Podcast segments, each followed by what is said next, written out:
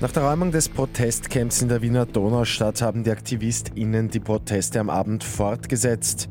Und die EU-Kommission will das grüne Label für Gas- und Atomkraft beschließen. Immer zehn Minuten früher informiert. 88,6. Die Nachrichten. Im Studio Christian Fritz.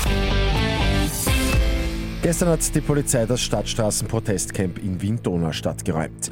Insgesamt hat es bei dem gestrigen Einsatz 48 vorläufige Festnahmen gegeben. Die AktivistInnen haben die Proteste aber an anderen Orten fortgesetzt.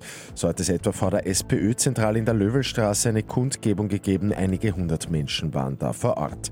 Weitere Proteste sind auch bereits angekündigt worden. In St. Pölten startet der Prozess gegen FPÖ-Landesrat Gottfried Waldhäusl.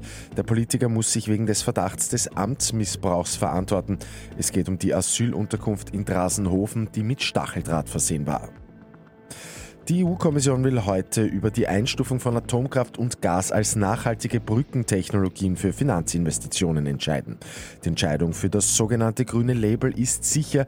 Die EU-Kommission will nur noch kleine Änderungen am Text vornehmen.